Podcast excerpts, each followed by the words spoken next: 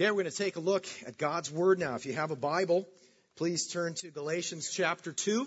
And we're going to be looking at verses 11, I'm sorry, 15 through 21 as we continue our sermon series called Astonished. We've been looking uh, at what Paul writes to us in the book of Galatians, his letter to the Galatians. If you're going to use one of the Bibles that we provide underneath the chairs, it's on page 1152. Galatians 2, uh, sorry, I keep saying that. Galatians 2, 15 through 21. Hear now God's holy and inspired word. The apostle Paul writes, We who are Jews by birth and not Gentile sinners know that a man is not justified by observing the law, but by faith in Jesus Christ. So we too have put our faith in Christ Jesus that we may be justified by faith in Christ and not by observing the law because by observing the law, no one will be justified. If, and while we seek to be justified in Christ, it becomes evident that we ourselves are sinners, doesn't that mean that Christ promotes sin? Absolutely not. If I rebuild what I destroyed, I prove that I am a lawbreaker, for through the law I died to the law so that I might live for God. I have been crucified with Christ, and I no longer live but Christ lives in me. The life I live in the body, I live by faith in the Son of God who loved me and gave himself for me. I do not set aside the grace of God, for if righteousness could be gained through the law, Christ died for nothing. The word of the Lord. Let's pray. Father, once again, we are coming to you. We ask you now to fill us with your spirit and give us uh, eyes to see and ears to hear, that we would see the magnitude and the majesty of our Lord Jesus Christ in this text, that none of us would leave here the same. We know that your word does not return to you void, and so we claim those promises that there would be no void of transformation this morning. Make us uh, more like your Son by what we see here and by what we learn about your grace and about righteousness. We lift these things to you in Jesus' name. Amen. So we are continuing a series. We've been in this series for several weeks now. We're looking at Paul's letter to the Galatians, and now we get to this passage, which is uh, probably one of the most passages in Galatians and the New Testament and the Bible. Uh, this is what we're understanding here in one sense is really what the whole Bible is seeking to teach us. So this is big. And uh, in order to set our hearts in the right place, I want to show you something uh, that you really long for, whether you realize it or not. And I want to do it by asking you this question. What does it say of a culture where it is becoming increasingly unacceptable to suggest that something someone else believes or does is wrong. What does it say about a culture where anybody who suggests that somebody else is wrong or something somebody else is wrong is met with almost an attack? What does it say? What does it tell us? Because that's, you, you've seen this. We see this in our culture. If you say what you believe to be true, and if that means that someone else is wrong, you, you're going to get some attack. We've seen it happening. So, if we can tell that the idea of us hearing that we're wrong is so offensive to us, then what is it that we crave so much? Being right. We, as human beings, desperately want to feel as if we're right. What we're doing is right. It's good. And the reason that we uh, long for that rightness, so to speak, is because we don't want any fear of judgment. We don't want anybody telling us we're wrong because if we're wrong, then perhaps we deserve some sort of condemnation. And we don't want that. What we want is to be right. We want some sort of rightness. And there's really two ways that human beings tend to go about this. Number one is we uh, have a tendency to sort of jump onto a, a, set of rules or regulations and then try to do those things and therefore say, because I do these things and I don't do those things, I'm right. I'm in the right. I have rightness. Uh, another way is to, uh, and this is what we see so commonly in our culture now, is we see that people uh, will, human beings will try to make their own rules or say that they get to define what is right. You can't tell me what's right or wrong. I will decide for myself what's right. But notice that the emphasis is still on being right. Having rightness. Okay? Now the biblical way to understand that word, we would call it righteousness. That's what people are really longing to have. They want to know that they have righteousness, that they have done things right because that means they don't deserve any condemnation or judgment. So I have good news for you and me who really long to feel as, as if we are right or that we have rightness. Uh, here it is, gospel fact for this week. Through faith in Jesus Christ, God gives what every human being has desperately wanted since the fall of mankind, and that is righteousness. The declaration that you are righteous. That is what we receive by faith. That is what we're going to be talking about today. Every single human being is craving for this, whether they realize it or not. So we've got good news today. I want to, here's the outline. If you're taking notes, you can break it into these sections. Here's what we're going to talk about. Three things. One, we got to talk about the chronology of the gospel. Chronology is a big word uh, for the kids in the room for the order of events. What happened first, second, third, stuff like that. Uh, second, we're going to talk about a big challenge for the gospel. When you understand the gospel, it presents a pretty interesting question. We'll, we'll, Paul addresses that question. We'll look at it. Third, we'll talk about being changed by the gospel. Okay, chronology, challenge, and change. Let's jump in. I want to remind you, please keep your Bibles open. I would love to see you looking at the scriptures and seeing what we're looking at directly with your own eyes, uh, especially since we're going to walk right through this text, okay? We're going to let Paul do the talking here. Uh, look at uh, 15 and 16 to start. Let's talk about the chronology. Uh, 15 starts, We who are Jews by birth and not Gentile sinners, starting now 16, know that a man is not justified by observing the law, but by faith in Jesus Christ. So we too have put our faith in Christ Jesus that we may be justified by faith in Christ and not by observing the law, because by observing the law, no one will be justified. This seems like a very jumbled, convoluted way of saying something three times, doesn't it? Now we're going to see why he does that. Uh, look, though, here's the thing I want you to realize. Jesus' life, death, and resurrection permanently justified Everyone who believes. And we receive that justification. We receive that declaration of righteousness by faith. That's what Paul is getting at here. Okay? And if you'll notice here uh, a couple things. First, I want to give you a definition so that we understand what I'm saying, what the Bible's saying when we talk about being justified. A person who is justified is ultimately declared to be righteous. But included in that would have to be the forgiveness of sins for people like us who are sinners, or all people. Okay, so when somebody is declared righteous, you know that they've also had their unrighteousness removed from their record, so to speak. And what we're seeing here is that all of the removal of our unrighteousness, as well as all the addition of righteousness, all comes from Jesus. Zero percent comes from us. We don't do anything to cause us to be forgiven. We don't do anything to earn righteousness. It's all a gift from Jesus. So, and we'll understand this more and more as we move through the passage. But justification is being both completely forgiven of all your sin as well as being declared righteous. And so having that status of righteousness. Okay?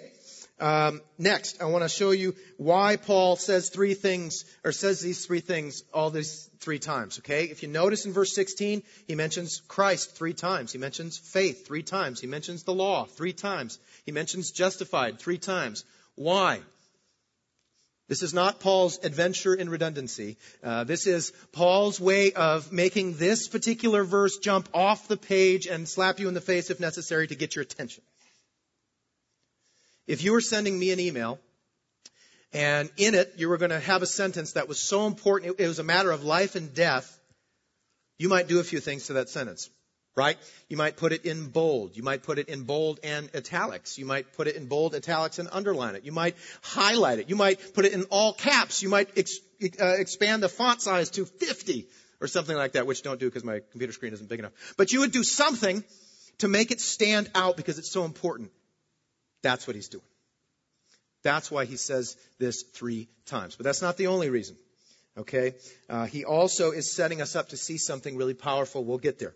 Okay, now, it has been and probably will be uh, not very frequent that I sort of go all academic. But we're going to parse some verbs this morning, and all the students at RTS are like, dude, I do that all week. Okay, that's my life. Um, but we need to parse the word justified. It appears three times, and I want to look at it. If you don't understand what I'm saying when I'm saying parse the verb, I'm going to teach you about the different aspects that we draw out of how Paul wrote these words. Because Jesus will shine a bit brighter with every aspect that we understand. Okay? So I want to show you this. I want you looking right at the text. Here we go. Um, there's three times at the beginning of verse 16, at the middle of 16, and at the end of 16, we see the word justified. And what I'm going to do now is I want to parse the first and the third appearance, and then we'll go to the second, third.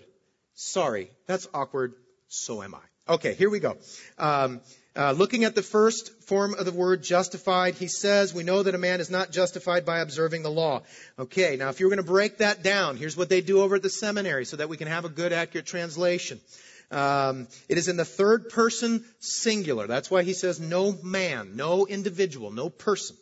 It is in the present tense, so he's talking about something current.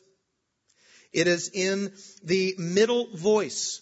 If you have, when you're looking at verbs, verbs either have a active, middle, or passive voice. It's, it's probably it's not like it sounds. If it's an active verb, it's something I'm doing. I throw a ball. If it's a passive verb, it's something done to me. A ball was thrown to me, and I drop it because I'm not good at sports. If it's middle, uh, then it is something that somebody does, but they really do it for themselves. With me? Okay. Uh, so this is in the middle voice and it's in the indicative mood. That just means it's a fact. Okay. Put that all together. Here's what you get. What Paul is saying here is that no individual should consider himself or herself to be righteous because of the things that they're doing presently.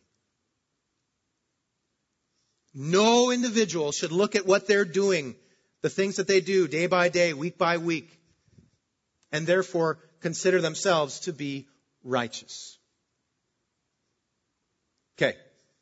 Jump down to the third third appearance of the verb justified, uh, where Paul says, by observing the law, no one will be justified. Now look at this. Let me parse this for you. Um, it is third person singular again, so no individual, no person. It is um, in the future tense. No one will be justified or declared righteous. Uh, and it is in the passive voice. So it won't be pronounced upon them.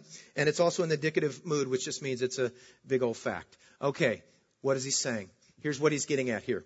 No individual should expect to be declared righteous at some point in the future because of what they've done in their life. Following rules, whatever. No, none of us should say, in the end, it'll all balance out. The good will outweigh the bad. You can't say that. That's not how it works.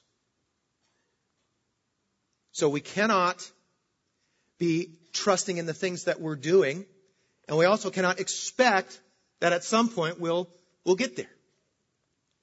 You ready for the good news? Here we go. Uh, look at the second appearance now. And the first thing I want you to realize about this, look at this. I love this. I want you looking at the text. You got to see this. Ready? Uh, the second verse, uh, second sentence in verse 16. So we too have put our faith in Christ Jesus that we may be justified by faith in Christ. First thing you got to see is you can't get to justification without going through Christ. See how Paul did that? That's why he did that. You cannot get to justification without going through Jesus. I love the Bible. Here we go. Okay. Now, let me parse this for you. All right. First person plural. That's why he says we. Okay, we who have faith.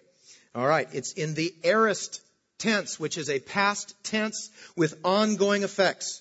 Just plain old past tense as I went to the mall. I'm not still there because you can see me. Here's an aorist verb. I was born. Still here, right? I think. Be awkward. Um, okay, so you're with me, right? Okay, it's it's happened in the past, but it has like ongoing permanent effects. All right, moving along. It's in the passive voice. It's done to us. And it's in the subjunctive mood. Uh, the subjunctive mood is tricky. It also teaches fact, but it does it in a way that we see here. In the New Testament, you see from time to time, so that this might happen, or so that we may something or other. And in this very verse, it says, so that we may be justified. Okay, when you and I say maybe or might, I might call you. You know, there's, there's a, there's a, uh, uh, potential there. It's not a definite thing. But the subjunctive mood is the words might and may are used, but to say a fact, it has sort of an if then type situation. If I drop a ball, then it hits the ground because of gravity. Okay? And so, you put all that together, and what do you have? The gospel. Look at this. This is what we're seeing here. Paul is saying, those of us who have put our faith in Christ have already been permanently declared to be righteous.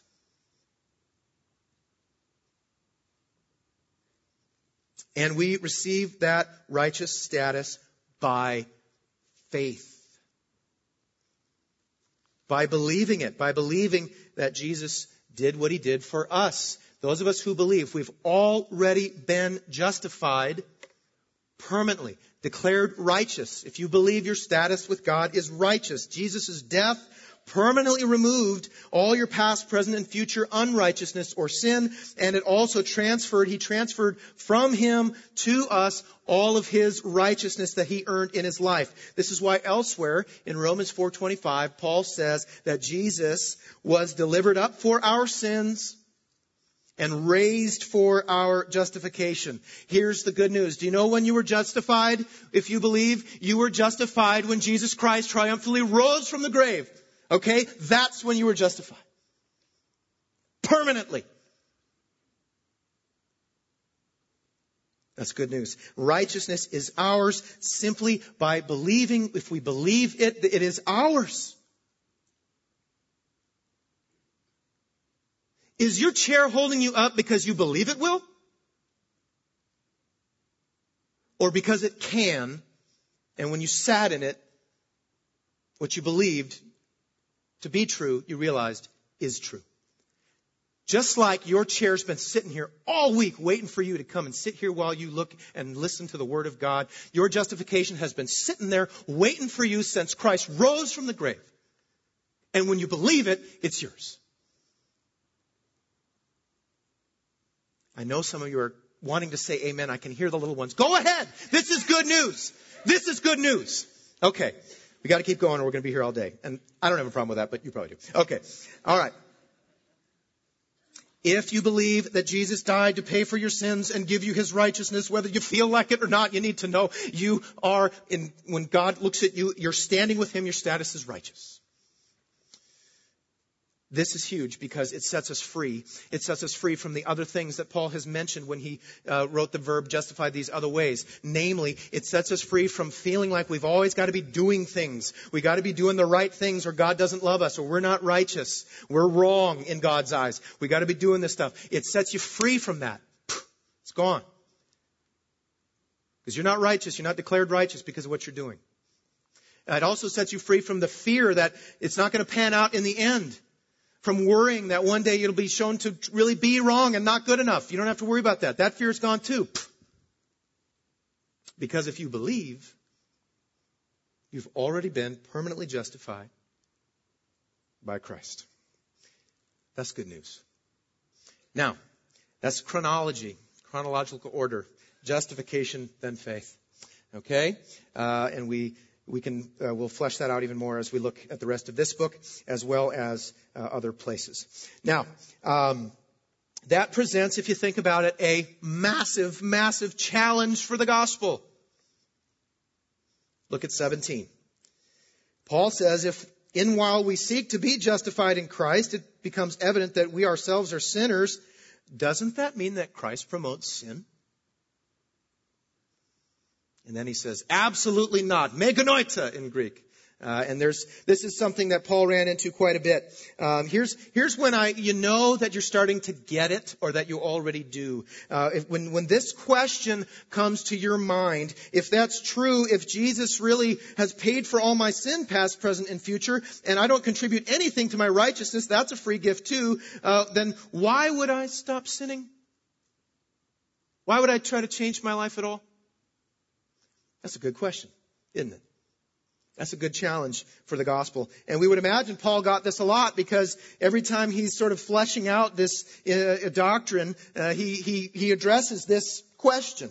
That's what he does here. Does Christ promote sin? In other words, did he die for us so that we can just keep on sinning?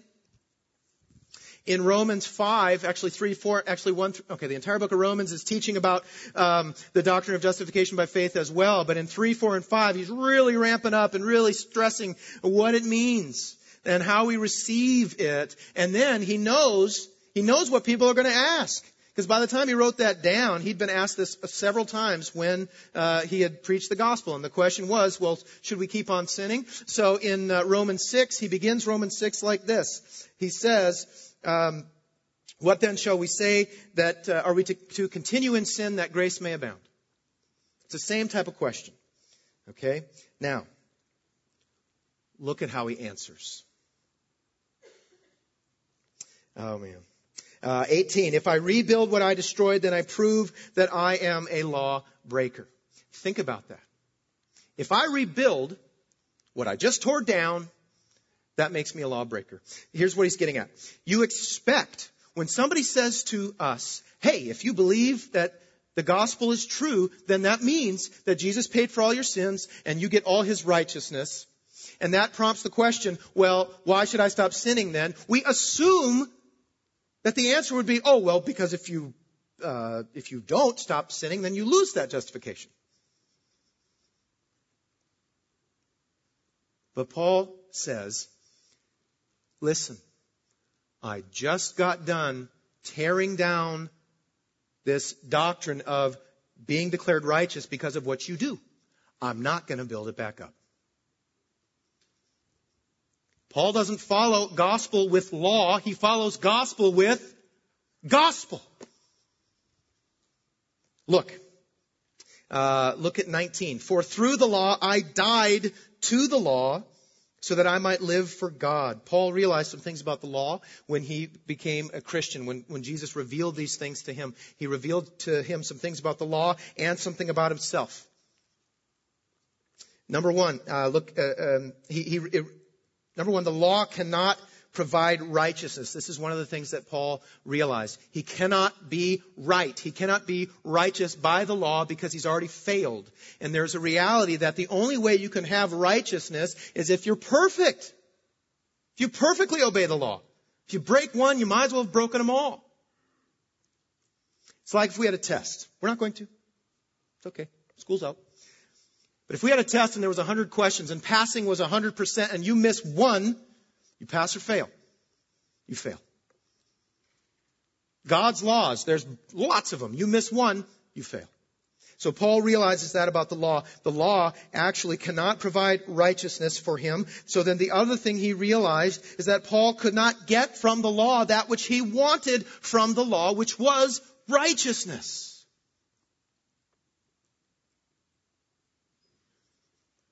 Then we see in this verse, for through the law I died to the law so that I might live, so that I would definitely live for God.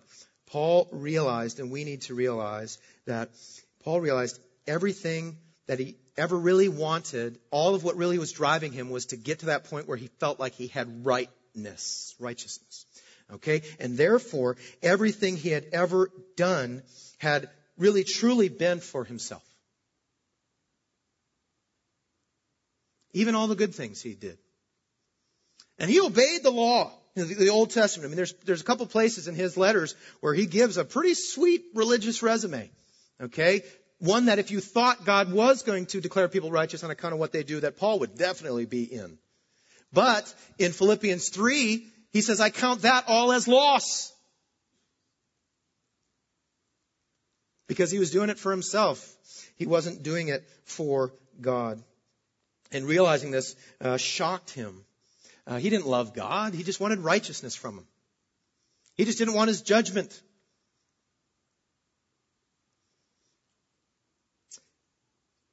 I would imagine um, that there are no people in this room who like to be used. Okay? And here's an example, and I'm sure you've been through something recently, so I won't give you an example from me. I'll just let you think of one of you. You don't have to share it with your neighbor, that'd be awkward. Um, but basically, when is the last time somebody came and did something real nice for you? And you're kind of like, oh, that's so sweet. And then it's, while you're enjoying this nice thing, they go, hey, by the way, I need a favor. And then it hits. Oh, that wasn't for me. That was for them. They don't want me. They don't love me. They want, they just want something I have. That's what Paul realized about his entire life. He didn't want God. He didn't love God. He was living for himself. He was living to get that title of righteousness. And so now he uh, was sick over it. And so we need to see this too. Uh, the reality is another thing he realized. Here's what he also realized, and this is why he's been trying to, he's been chipping away at this idea that there's a difference between Jews and Gentiles. Jews and Gentiles. He wants that line erased. Talks about this a lot in his writing because he wants us all to see that no matter who we are, we're all sinners. We're all doing something called sin. And here's the thing. What he realized is that trying to be righteous or earn righteousness by following the rules is really no different than trying to be righteous by making up your own rules. It's still all sin because it's just all for you.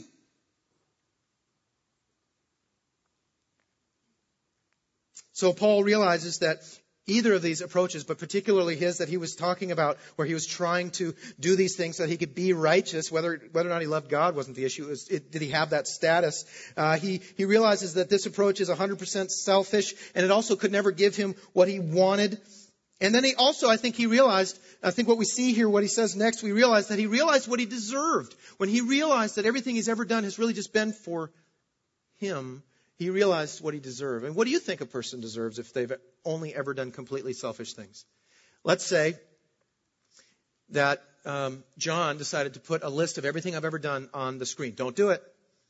Okay? But let's say he did, and there was two columns. One, everything I've ever did, and the second column is who it was done for. And as we looked, it said Matt, Matt, Matt, Matt, Matt, Matt, Matt, Matt, Matt. Okay? How would you feel about me then? Wouldn't want me to be your pastor, would you? Well, I am. Too bad you voted. Okay, so here's the thing. When Paul realizes that, uh, it's, it's shocking to him, and he realizes some things. He realizes, I don't want to live to the law. I do want to live for someone else. I want to live for God. I want to live free from this desperate need for righteousness. I want that, but at the same time, I deserve to die. So how can we get both? How can we get what we deserve, but also be able to begin to live for someone other than ourselves? Verse 20. Verse 20. I have been crucified with Christ, and I no longer live, but Christ lives in me. The life I live in the body, I live by faith in the Son of God who loved me and gave himself for me. I do not set aside the grace of God, for if righteousness could be gained through the law, Christ died for nothing. Listen, believing the gospel changes us. It changes us from being people who love ourselves and live for ourselves to being people who are free to love God and live for God. Hallelujah. That is what the gospel does for us. When we realize that all of our forgiveness is because of Christ and all of our righteousness, what we desperately want to have, we've been given free in Christ. Now we are set free to really actually live for someone else. It changes us. It changes us. Let's walk through this. Look at this. He says, I was crucified with Christ. He says, I got what I deserve. It just didn't feel it. That's grace. I was crucified. I did die for this. But not really because Christ died in my place. His death is my death. He gives that to me too, not just his righteousness. So we, we, we do die. We get what we deserve, but we just got it in Christ. And then uh, next up, he says, I no longer live. What he's saying is that old me the one who was 100% selfish, is dead now. I'm not him. To quote Relient K, who I am hates who I've been. Okay, he's saying I'm not him anymore. We are not those people anymore. Once we have faith, we are a new creation, Paul says elsewhere. Anyone in Christ is a new creation. That's why he says, Christ lives in me. That's how we begin to obey. That's how we begin to live for God is we look to Jesus and He both empowers us and teaches us how we live for the one who has redeemed us. How we live for the one who gave us the righteousness we could never earn on our own. He says, the life I live in the body, I live by faith. He's not listening to that old dead self anymore. He's not going to go by faith in himself. He's going to trust Jesus. Jesus, you teach me how to live for God. Jesus, you tell me what's right and wrong. Jesus, I want to become more like you. Because when we realize that Jesus, and this is it, oh, back to that verse, the life I live in the body, I live by faith in the Son of God who loved me and gave himself for me. This is so key because when we realize that Jesus really did love us even though we were sinners and really did give himself for us. It empowers us to truly love him and give ourselves for him and serve him because we love him, not because we want something from him. See, God declares us righteous in Christ, not just so that we're forgiven, but so also that he can get rid of that issue we have with needing righteousness so that we can actually really love him. Set us free to really love our Creator. Fear of judgment is gone. And it also begins this journey in which we become bit by bit more like Jesus, who was, by the way, the only human being who was ever 100% selfless. Jesus didn't do anything for him. He did everything for you.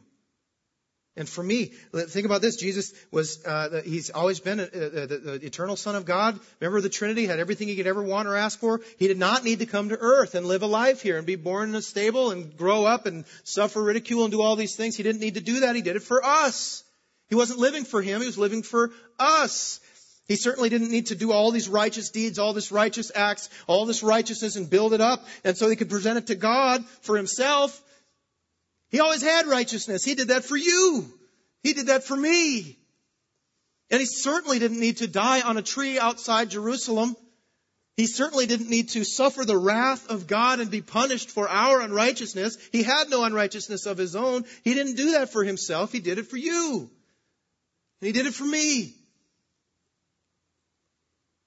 And when we embrace the fact that Jesus did everything he ever did for us, it changes us into people who long to do everything we ever do for him.